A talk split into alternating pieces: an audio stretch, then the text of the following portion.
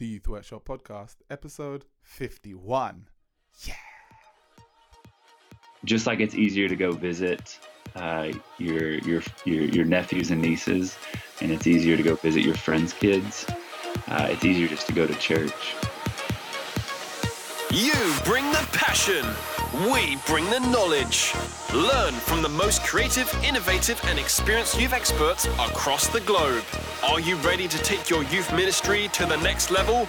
If the answer is yes, you are in the right place. The Youth Workshop, the podcast. Here's your host, Luke Whyte.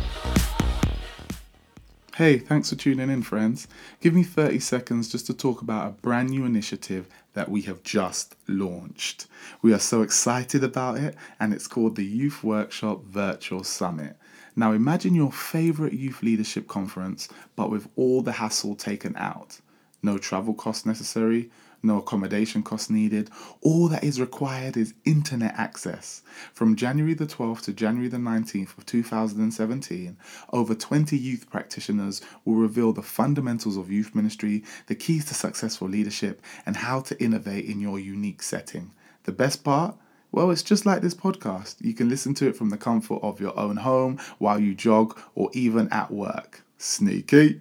Register now by heading to lukewhyte.com. That's L U K E W H Y T E.com and click Summit at the top of the page. Hello, ladies and gentlemen, and welcome to a brand new episode of the Youth Workshop podcast. As usual, I'm so excited to be here with you because I have a special guest who's going to bring you so much value. His name is Drew Worsham, and Drew, he actually has a couple of passions in life that he's involved with. So, Drew, why don't you take it away? Tell us a little bit about yourself. Yeah, well, thanks, Luke. Man, I appreciate uh, the opportunity to be on the show. Uh, I was telling you earlier that when when on airplanes, people always ask, "Okay, what do you what do you do for a living?" And it's always a strange question because I have two very strange jobs. And uh, the first is uh, I'm a pastor in Washington State. Um, I'm a site pastor, campus pastor for our, uh, our our campus near Washington State University, and then I oversee all of our leadership development for all of our network. We have six uh, campuses, and so I oversee the leadership development on all six campuses. And then I travel full time as a uh, a magician or illusionist for the Christians that are tuning in. Just kidding. Love it. Love it, love it, love it. So, you know, you usually you told me earlier that you usually give you give people the opportunity to discuss which one they want to hear about first. Which way does it tend to swing? You know, uh, it, it's probably 50 50. Okay. Uh, I think most people don't really know what to do with either of them. When you, you watch maybe magicians, if you're in Las Vegas or uh, on television, but not, not many people have met a, a person that actually does magic or illusions for a living. And so I don't know if they know what to do with it. Um, and they, they immediately want to well, if you if you, that's what you do for a living, then I'd like to see something. So they want me to perform or, or show them something real quick. Uh, and the pastor, if they have a background in, in church, then maybe they'll kind of dive into that. But that usually will kill the conversation pretty quick. They're like, oh, uh, this guy's gonna, uh, you know, push his beliefs or is going to try to, to save me on this plane or in this conversation. So it depends. It, it, all depends on their background, or they might, if they have some type of connection to either like, oh, hey, my, my grandfather was a, a pastor or my uncle, he does magic tricks. And so uh, it, it really depends. But both you can kind of tell their, their minds spinning of like, what in the world do I even do with this guy? So it's it's fun either way. Love it. So I'm thinking, what what do we want to dive into first? Um, let's let's look at which was the first passion that you had out of the two, and we'll go that way round. Yeah. Well, uh, I, I never thought that really that I would do either, that I would be in ministry or uh, do magic. I think honestly, both are a little bit weird uh, to uh, someone in in high school, especially as a high school student who, who who's not a believer. And so, if you would have told me, you know, senior year or even early in college that I was going to uh, be a professional magician or to be a pastor, I, I think I would have just kind of laughed at you because they both, like I said, just very weird. My my senior year of high school, or right before my senior year rather, I spent the whole summer in Las Vegas playing basketball. And while I was out there, if you've ever been, uh, if any of the listeners have ever been to Las Vegas, there's magic shops everywhere in every single hotel. And so I was just always intrigued by it and walked by one day and they're out there doing demonstrations and got kind of sucked in and would keep going back. Well, the guys at these at these shops kind of took a liking to me and invited me a little bit closer and started to kind of show me, hey, these are the books and stuff that I would buy if, if they were me. And so I just started learning it just for fun. And my senior year, opportunities arose for me to actually get to perform for like I mean I had someone ask me to do a birthday party. I started working at a restaurant just just for fun. Mm-hmm. And uh, as a senior to be able to start making a little bit of money was just a, a phenomenal opportunity.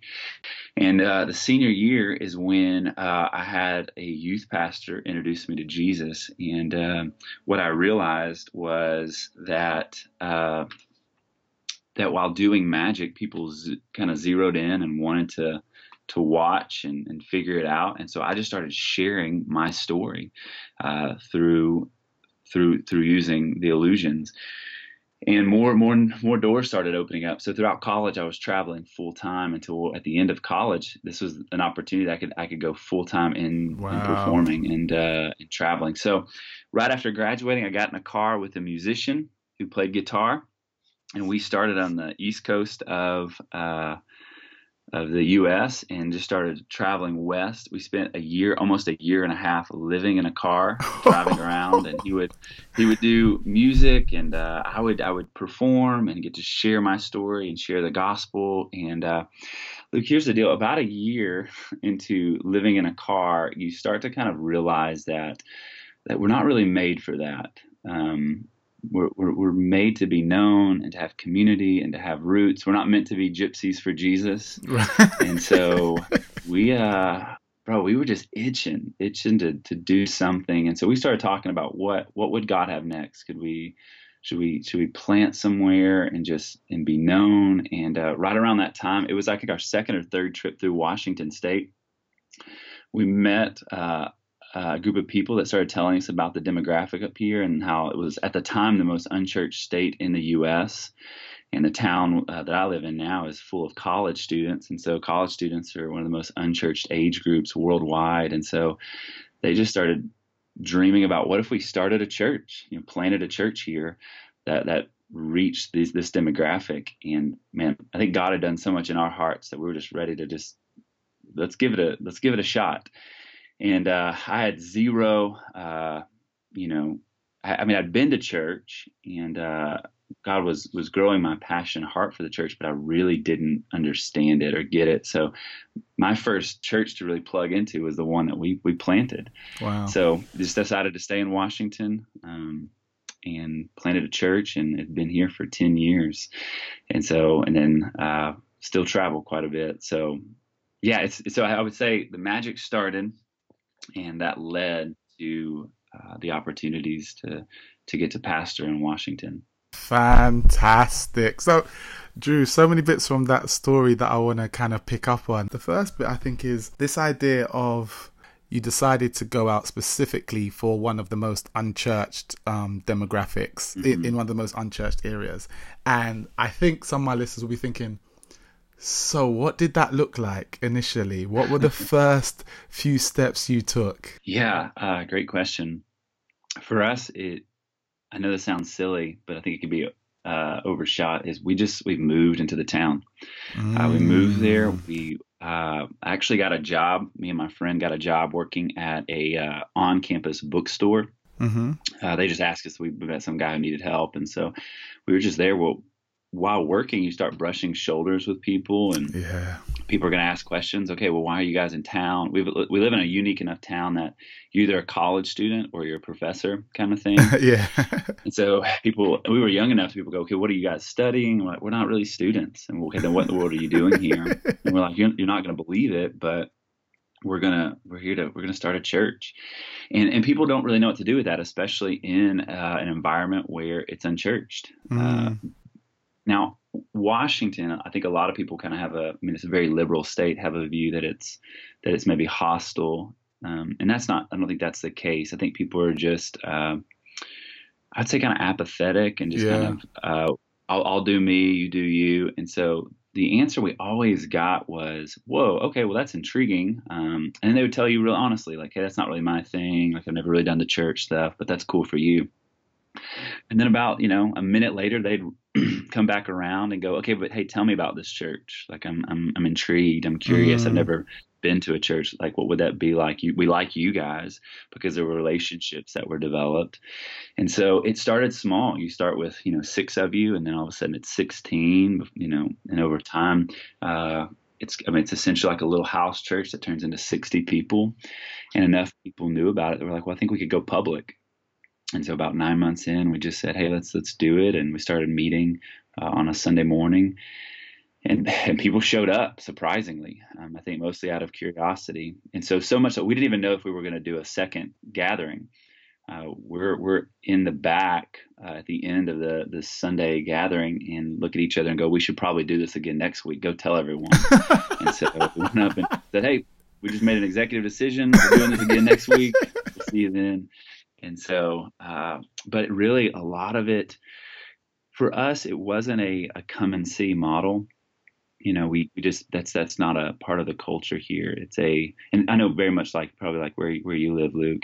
It's a uh, you, it has to be community driven and, yeah. and inviting people into your homes, and then from that, go, hey, you we'd love for you to, you know, after you've kind of talked about God, come experience this thing maybe on Sundays. But they've already kind of experienced it in your in your house. Hundred percent. Little house churches. So uh, that was kind of what I was like. So it's been very, it's been very strategic, but very organic.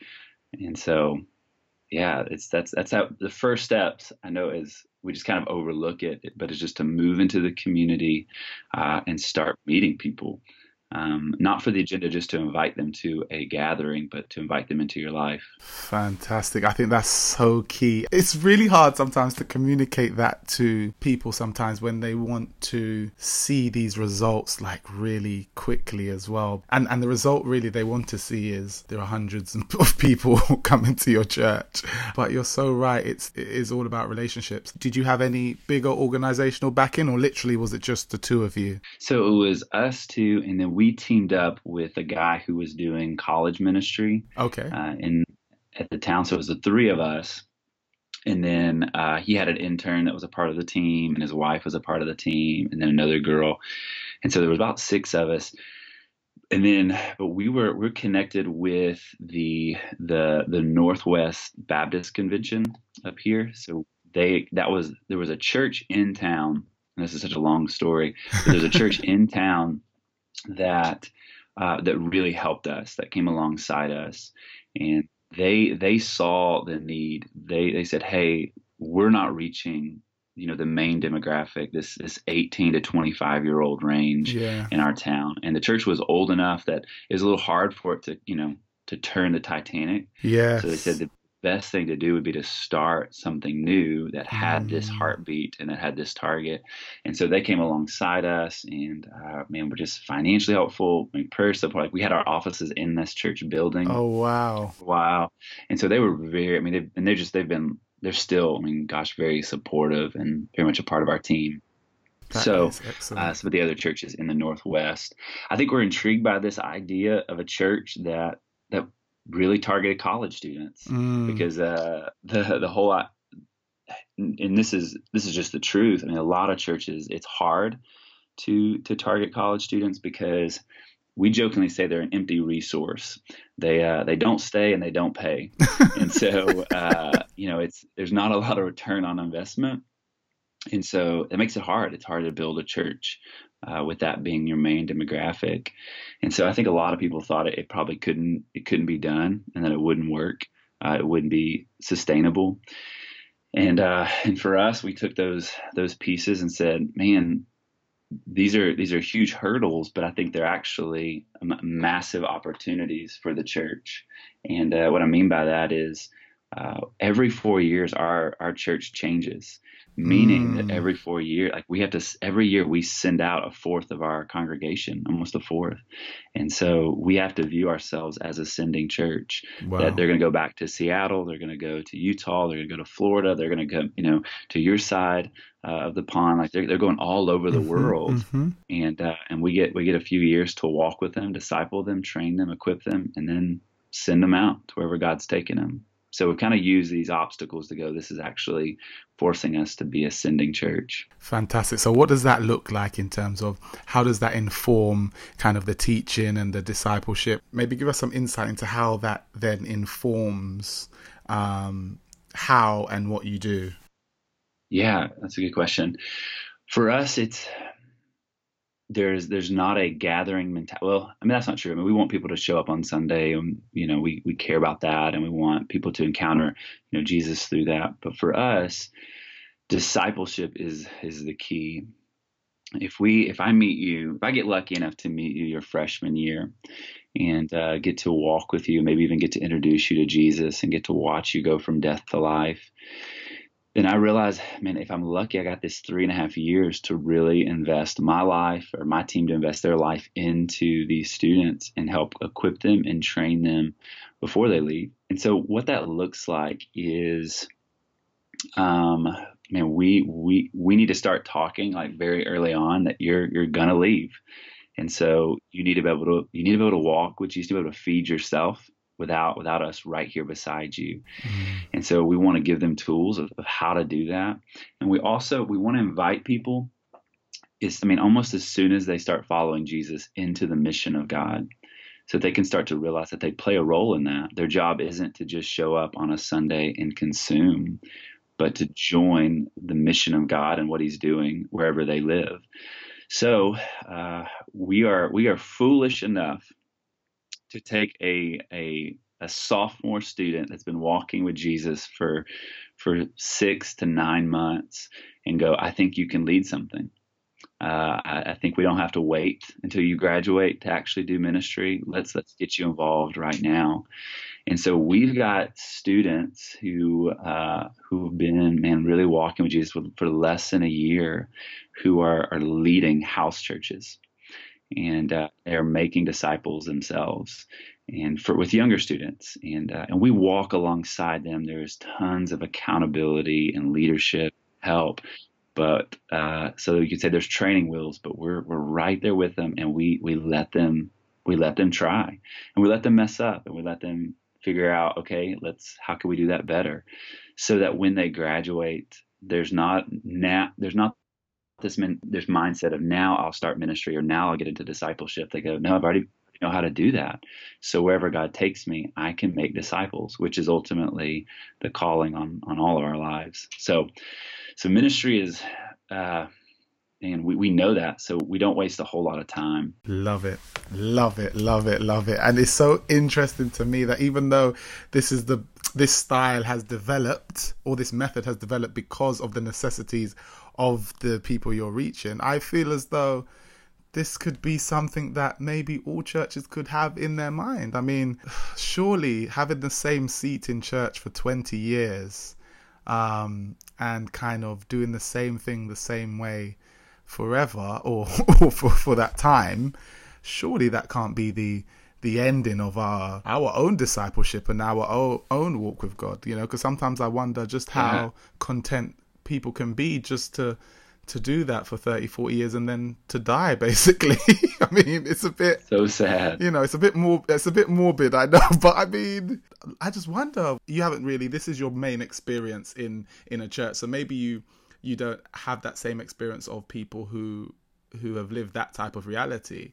But nevertheless i mean what are your thoughts on that? How how do people become so stuck in their ways that they forget that that they are called to something as well well, I, look, I, I, was born and raised in Texas, okay. so which is kind of the the buckle of the Bible Belt. So I, uh, I am very I'm very much aware, and you know a lot of the churches that I in traveling oh yes, get to be course. a part of, mm-hmm. you know, in this mindset, and uh, I think I think it's safe. I think that's why there's a, a leaning to that. Um, it's it's it's easier to control uh, a Sunday gathering and uh, and it's it's it's I think it's really safe. Most uh, I'll speak on behalf of just you know my family and the the way that, that it's played out is it's easy to show up to a church service on Sunday and let Jesus have an hour and a half. It's another thing to let him have your entire your entire day, your entire week. Let him have every part of you. It's difficult to let him. I mean, Jesus, and that's what Jesus wants. He wants he wants our marriages. He wants our families. He wants our jobs. He wants our our relationships, our community. He man, he asks for all of it. And so I think, but I think it's easy to compartmentalize and say, Jesus, you just get this one piece. And so I think that's the rut we kind of naturally lean into consumerism and, and showing up. And, and discipleship is really messy and it's really difficult and it's really slow. Like you said, it's not there. There's no microwave version of it. There's uh, no silver bullet. It, to invite people into your world is difficult. And I think we, uh, I think the fear in discipleship, the reason we don't do it, one of the reasons is because uh, either one, and this is going to be very, this is very harsh. I don't mean it to be. I just think it's true. Mm-hmm. I think either we don't have a life worth imitating, and mm-hmm. so to mm. disciple means we can only, we only teach. It means I just I can just teach yes. you, but there's not really anything worth imitating and so we don't we don't do that. And then two, uh, I think it's um, man, I don't know. I just think that the messiness of it and the, the realness of it to invite someone into my home.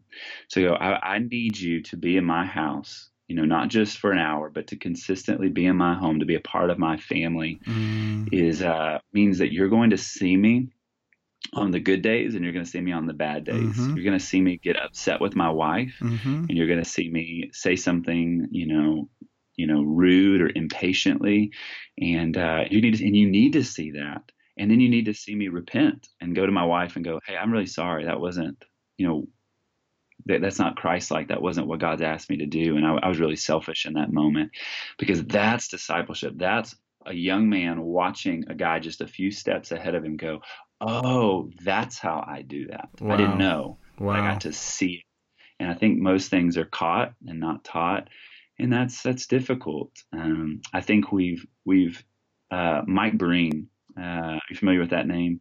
He's in your neck of the woods. He wrote a lot of stuff on discipleship. Okay. And uh, he's from the UK, and he said uh, that you we if we build the church, uh, we may not get disciples, but if we build disciples, we'll always get the church. Well, and uh, I think yeah, uh, that's been something that's just been really that that that statement was really impactful. To go, Jesus actually never told us to build the church. He said that he would do that. Um, he said, "I'll build the church." And he said, "Our job is to make disciples," and uh, and that's hard and it's messy and it's uh it's like it's like parenting. Uh, parenting from we don't have kids, but I but my friend a lot of friends do, and I get to watch it, and it's uh it's a challenge. Oh yeah. so, Luke, do you have kids? I have two. Yeah, two year old and a oh. one year old. Yeah. that and, and, parenting is extreme discipleship. Oh man, uh, you don't get to turn. So I think that's why it's easier. Uh, just like it's easier to go visit uh, your, your your your nephews and nieces, and it's easier to go visit your friends' kids. Uh, it's easier just to go to church. It's a lot more difficult to uh, to have these kids live with you and and uh, and to train them and, and love them, you know, consistently. That is so deep. So church becomes almost the spiritual equivalent of visiting your nephews. you said it, Drew. You said it, not me. You can't tell me off, ladies don't, don't and gentlemen. Put me on it. Don't put me on it.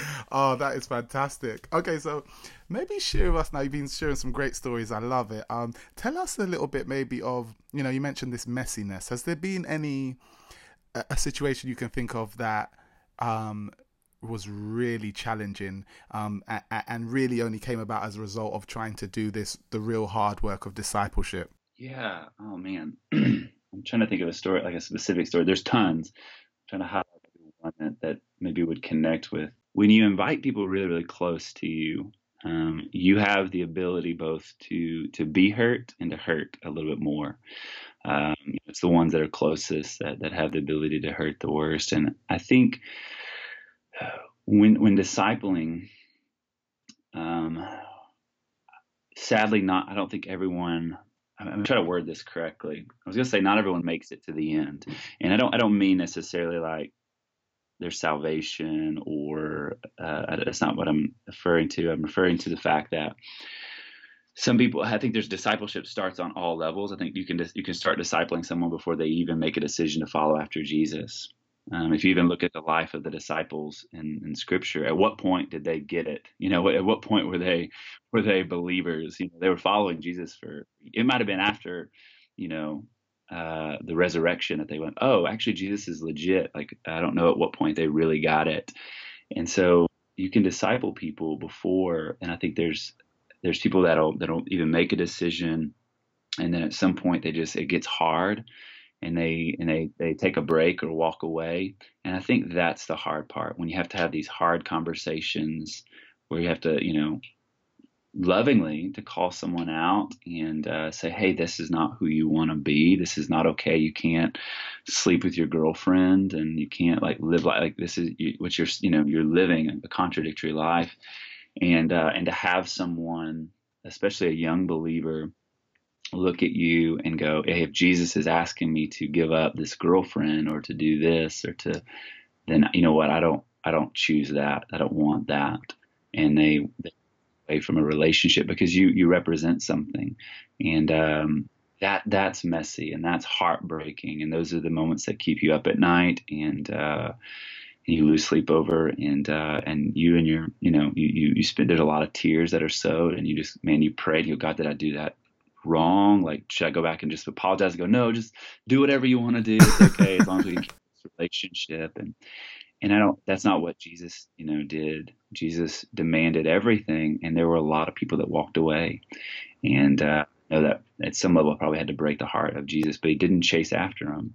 Um, and so uh, that's the difficult. I think that's where it gets messy, where you see uh, you see that, and then I think relationally too, like it's messy when when people man lose a parent and uh, and they're at your house till 3 a.m. crying and they don't know what to do and you don't have the answer. Yeah, you don't have it, and so you just have to just cry with them and uh, you just sit with them and you're just present, and that's messy because that's inconvenient. and so uh, I think those are that's two spectrums. There's the the heartbreak side, and there's the the people that that walk away.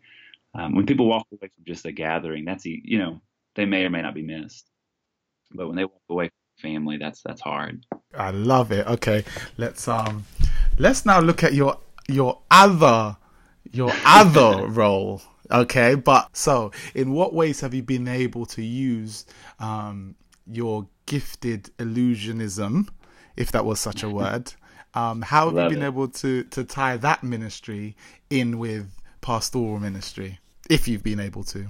Yeah, I think they serve each other really, really well. Uh, to give you a little bit of backstory, um, when I moved to Washington, I thought I would never travel again. I think I, I felt like, you know, I was mar- marching up Mount Moriah with a knife in my hand, you know, going to lay Isaac on the altar. I was like, I guess this is it. This is it. and uh, God was really faithful, and uh, not that He wouldn't have been if it would have if I would have put it to rest, but it was almost overnight that the phone started ringing a little bit more, and uh, more requests to come and uh, and to minister um, using this other gift uh, of magic and illusion.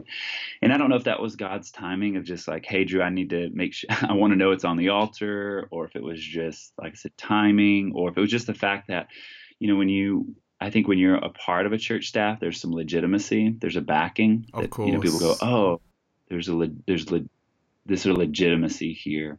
So anyway, it took off. Well, because of that, financially is a big key. Um, I chose to not take any payment from the church here in Washington, okay. so uh, so I don't get paid at all for from the church. Uh, every uh, the events and traveling are the way that you know provide for my family and keep the lights wow. on. So so there's a balance in that of like trying to figure out okay how do I be gone?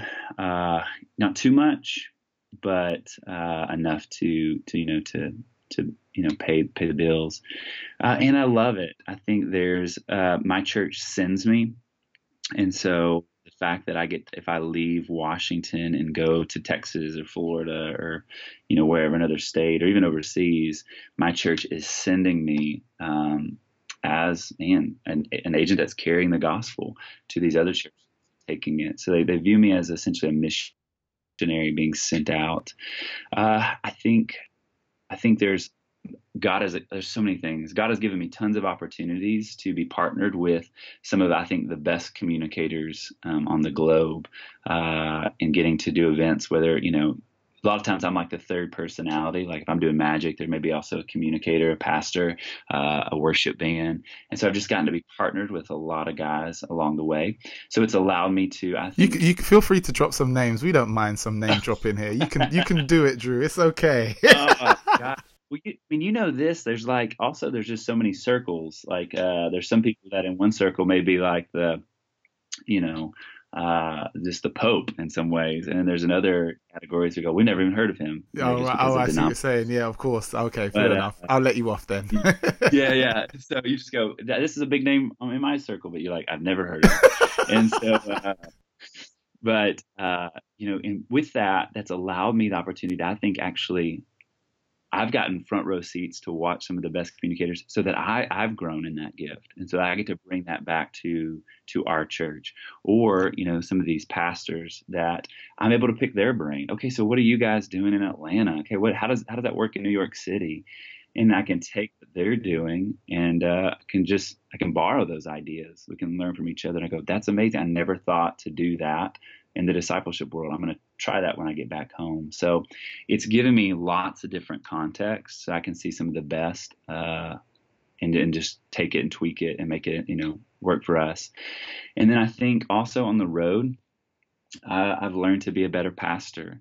Um, I remember someone telling me when I was in college that that 95% of your ministry happens when you step off the stage. Mm. And those uh, those words uh, man, have I think been just have just really guided the ministry, learning that I can step on stage and perform or teach, but all that does is just gives me a right, kind of earns my right to really share off stage, to actually connect with. And so that they walk up and go, wow, I was really impressed by this. Well, then now there's a conversation. Okay, well, tell me more story or tell me more about this Jesus. And that's where the ministry happens. Ooh. So, so uh, the sermon is the icebreaker. I like it. Yes, no, that's exactly what it is. And so for me, learning to pastor people in Washington is actually made me a better pastor on the road. And, uh, and I think I connect more with with the pastors and youth ministers and college pastors on the road because I go, hey, I get it. I'm not just some hired gun uh, that's in here just to and you know just just blow in, blow up, and blow out. Like I'm uh, I'm here to I, wanna I wanna help what you're doing, and so I think it becomes more of a partnership uh, versus just a, a, transaction. So they yeah, I think gosh, there's it's like every level of it. Uh, it it they're so they're so together. Fantastic. I love what you said. My dream has always been that I would be in a place where I wouldn't need payment from my conference, my um, organizing body, because I, I, just think I think in itself it's a good witness to the church that you're actually in, but also um, I just think it. I do feel at times that maybe the salary can become a bit of a, a noose around the neck at times, um, because in a way, I, in fact, you tell me, do you feel? Do you feel a, maybe a greater sense of freedom not only to do your your um, magic and illusion ministry, but actually a greater freedom to do your pastoral ministry because there isn't that sense of if I say something, if I if I upset the wrong people in this congregation, my salary could be affected. which you, you know, do you, do you ever think about that? Has that ever crossed your mind or not really? Um, yeah, I think it, it, in some ways it hasn't obviously hasn't crossed my mind because you know I haven't had a salary, so oh, I haven't had true. to think through that mm-hmm, lens. Mm-hmm. But I think I think you're right. I think there is there is this amazing freedom to not to not let my decision making be be affected by okay how is this going to affect uh, a paycheck and so uh, what that allows me to do is you know man, to really seek the Lord and go, okay, God, what are you saying in this situation? And so, you know, maybe you go, oh, I think in a lot of churches it's easy to go, hey, this person gives a lot, and so we want to make sure that we keep them near us, and so they they have power or persuasion uh, with certain decisions, and we get to go, no, like we're like we're not affected by that. um, we're, we're being obedient to what God has called us to, and this is where He's leading. So we want to say yes. Um, yeah, I think there really is. There's this freedom of of going, God, whatever you have next, uh, we're on board, mm-hmm. and uh, and our lives aren't affected by, you know, the fear of making ends meet. That's yeah, that's a it's a massive freedom. And honestly, I don't know if I've ever really. I mean, I've thought about it, but not as much. I think is you asking that question of like, how does that actually affect our lives? But yeah, I think it's it's, it's a it's a beautiful situation to be in. Fantastic. All right, Drew, we're kind of coming into landing now. The time is kind of flying by. I can't believe it. Maybe tell us, you know, because you work so closely with the, the young generation or the next generation or the now generation, some might even say, um, what kind of vision do you have, kind of personally, for where you'd like to, we'd like to see this generation really be in the next 5 10 15 years? Like what's your outlook for them that you personally have on your heart the vision you have on your heart for them? Yeah. Man that's a good question. And uh, this this generation is i think the most excited um, just about making an impact and doing something big with their lives. Uh, they want their lives to matter for something and uh, that's why I think it's easy for them to the negative side is to bounce from job to job or relationship to relationship. They just want it to be perfect. They want it to be mm. awesome. They want it to be worth telling a story on Instagram.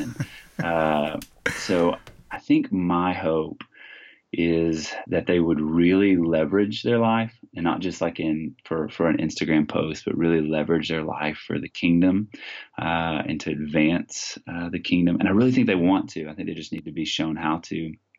And I think for I think the easiest way, based upon our the context of our conversation, is for this generation to to take the words of Jesus, to go and make disciples, uh, to take that um, at face value to go, okay, God, you've asked me, you've commanded me to do this, and I can I can do that no matter where I am in life. And so, for example, uh, to have a a college student that can easily make disciples of a high school student. They don't have it all figured out, but they're a step ahead. I mean, Jesus' disciples were were teenagers, and so and they were left with the entire mission uh, to have high school students that are actually pouring into middle school students and uh, and making disciples. And uh, I mean even to invite middle school students to pour into elementary students like to for them to become for discipleship to become uh, a part of their DNA a part of their operating system to where it's just who they are. And so that they don't wait until they're retired um, to start teaching a Sunday school class uh, and call that discipleship. And uh, but for the rather they would give their lives uh, to the mission to invite people into their home, and that be something that, that they do that starts when they're young, but that when they get married that they're making disciples. When they have kids they're making disciples. And it's just it's it's marked by life. And that each that this generation would have generation after generation spiritual generations of people that would follow in their steps, I think would be, I think that would change the world. Awesome, awesome, Drew. Oh, you've been fantastic. Uh, I just, I wish we had more time. What I will say is this: if we want to continue this conversation, if any of, if any of the workshoppers listening would like to continue this conversation, where's the best place and the best way to communicate with you? Yeah, uh, I'm on all the the social medias, uh, but sometimes that can get kind of convoluted. The best way because you just you know you send a message uh, through Instagram. It's, it's it's harder to probably start a conversation. Uh, but if if anybody wanted to email me personally, I would love love to help out uh, or how you have a conversation or just share. Or and uh, the easiest email address is just Drew at resonate.net. So D R E W at resonate. So R E S O N A T E dot net. Awesome. I would love to start a conversation with anyone. Awesome, awesome, Drew. Thank you so much for your time. You've been amazing, and we hope, hopefully, our paths will cross at some point in the future. Oh, I would love it. I hope so too. Oh, yes, Drew, you really brought the magic. Thank you so much for being part of our episode. We love you, mate. We thank you for your time. Until next time, workshoppers, head to lukewhyte.com and click Summit at the top of the page to register for the virtual summit. It's going to be amazing. Remember, create, impact, influence.